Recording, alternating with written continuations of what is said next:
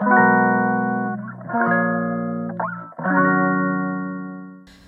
い皆さんこんにちは。本日で92回目の放送となります、えー、今日はですね NFT とはっていうところをねちょっとあの詳しく話していきたいなと思います。ちょっと久しぶりの放送になるんですけどあの最近ですね池早さん、えーと、インフルエンサーである池早さん池早さんが、えー、リリースリリースっていうか応援なんですかね。あの池早さんがもともと出されているクリプト忍者っていう NFT のまあ、ファンアートというかパートナーアートみたいな感じで出されているクリプト忍者パートナーズっていう NFT がリリースされてあの大変人気でですね、えーまあ、いろんなところで情報が飛びちゃ飛び交っているところなんですけど、えーとまあ、改めてですねこの NFT を買うことのメリットって何なんだろうっていうことをですねちょっと自分であの考えていましたのででちょっとその辺のまとめたところを今日お話ししたいなと思います。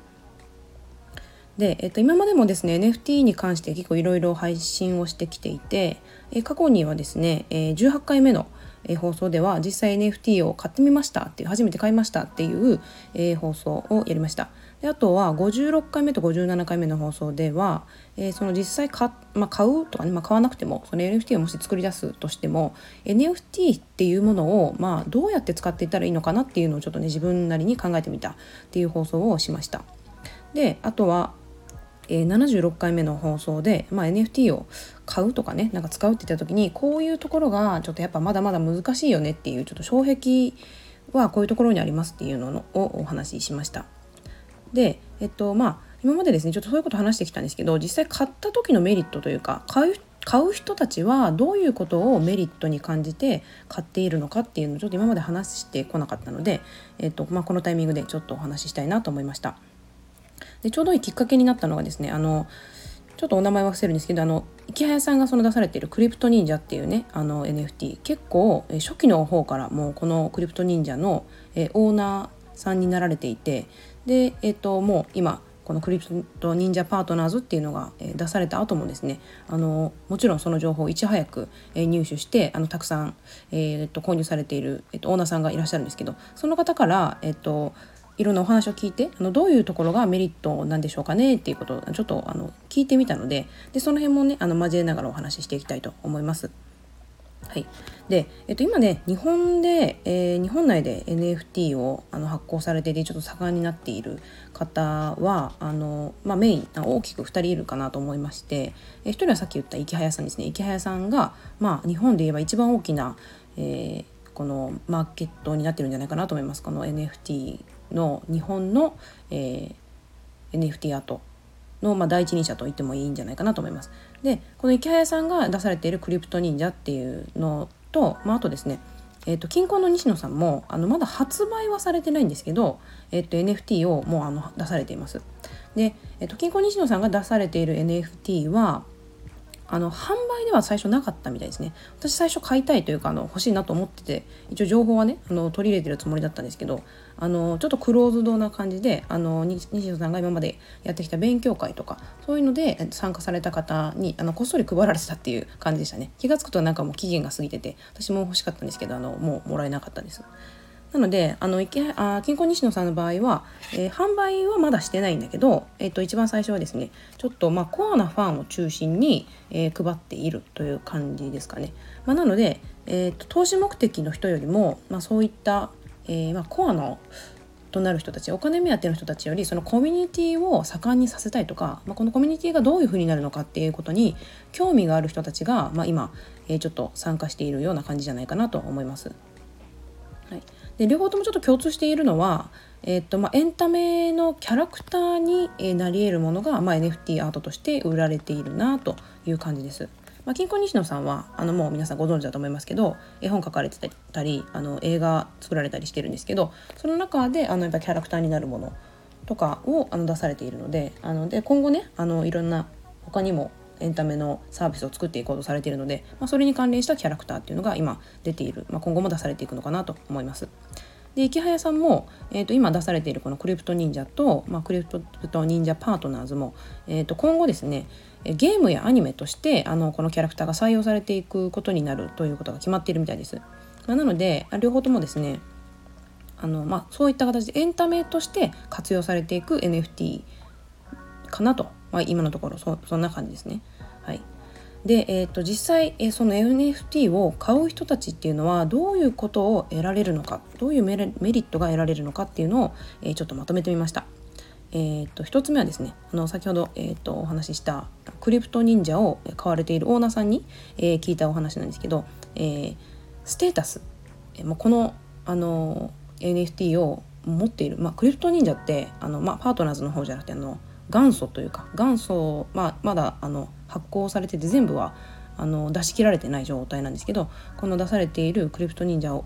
あの持っている方っていうのはやっぱりそれなりの経済力とか先見の明がある方じゃないと買えないと思うんですよね。であのこのオーナーさん曰くですね、えっと、例えば普通の会社、えー、まあ、あの株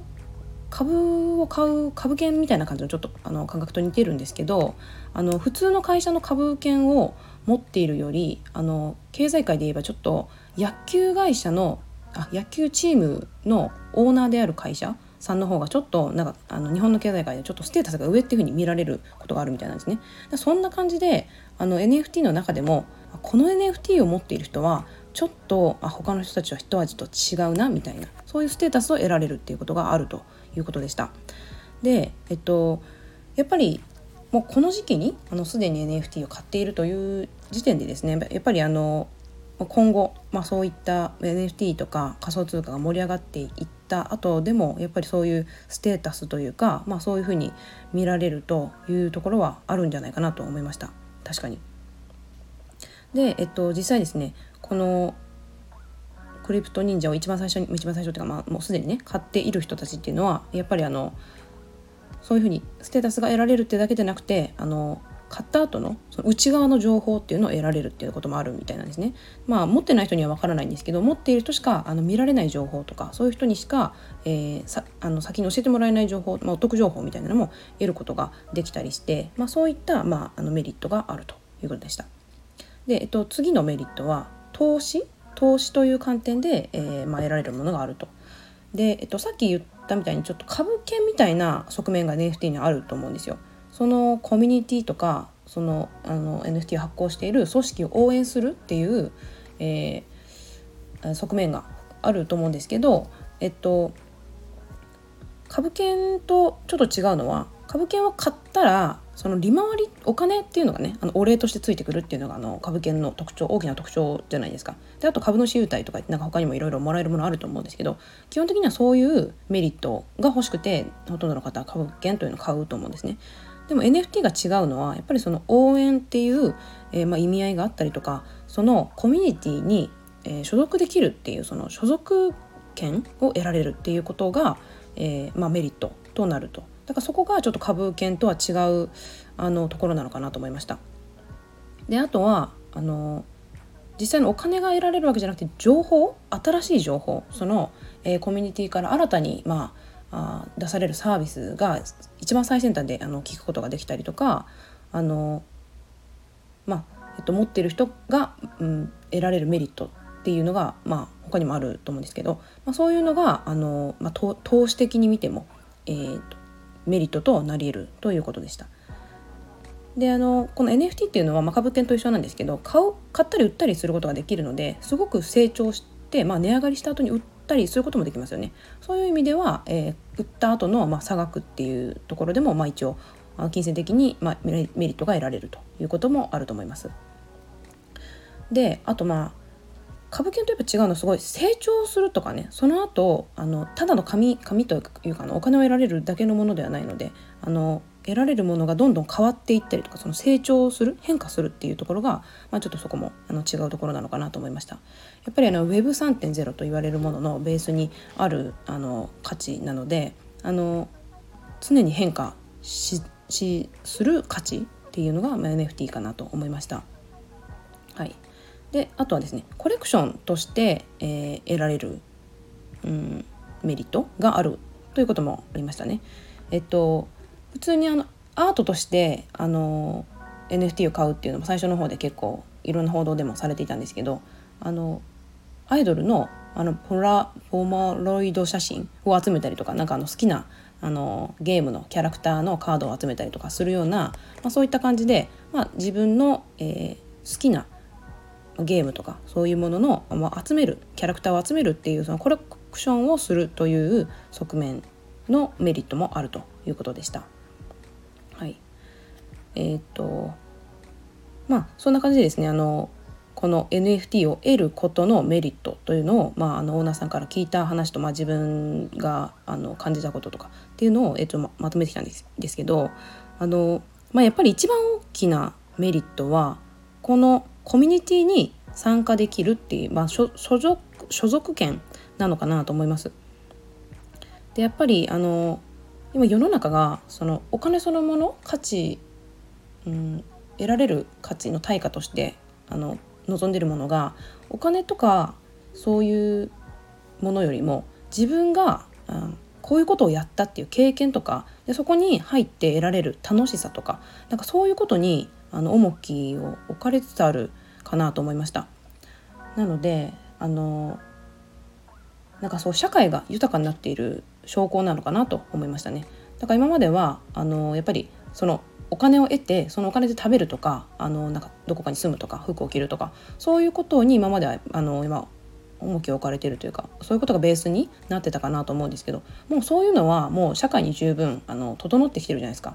まあ、あの国によりますけどね、まあ、日本とか特に、まあ、そういうのも十分整った上ででさらに得られる、えー、価値っていうのは何なのかなっていうことで、まあ、そういう所属組織に所属して、うんまあ、より自分の、うん、楽しめることを見つけるとか経験とかその所属意識っていうのを得られるっていうのがあの、まあ、NFT の、えー、一番のメリットなのかなと思いました。はい、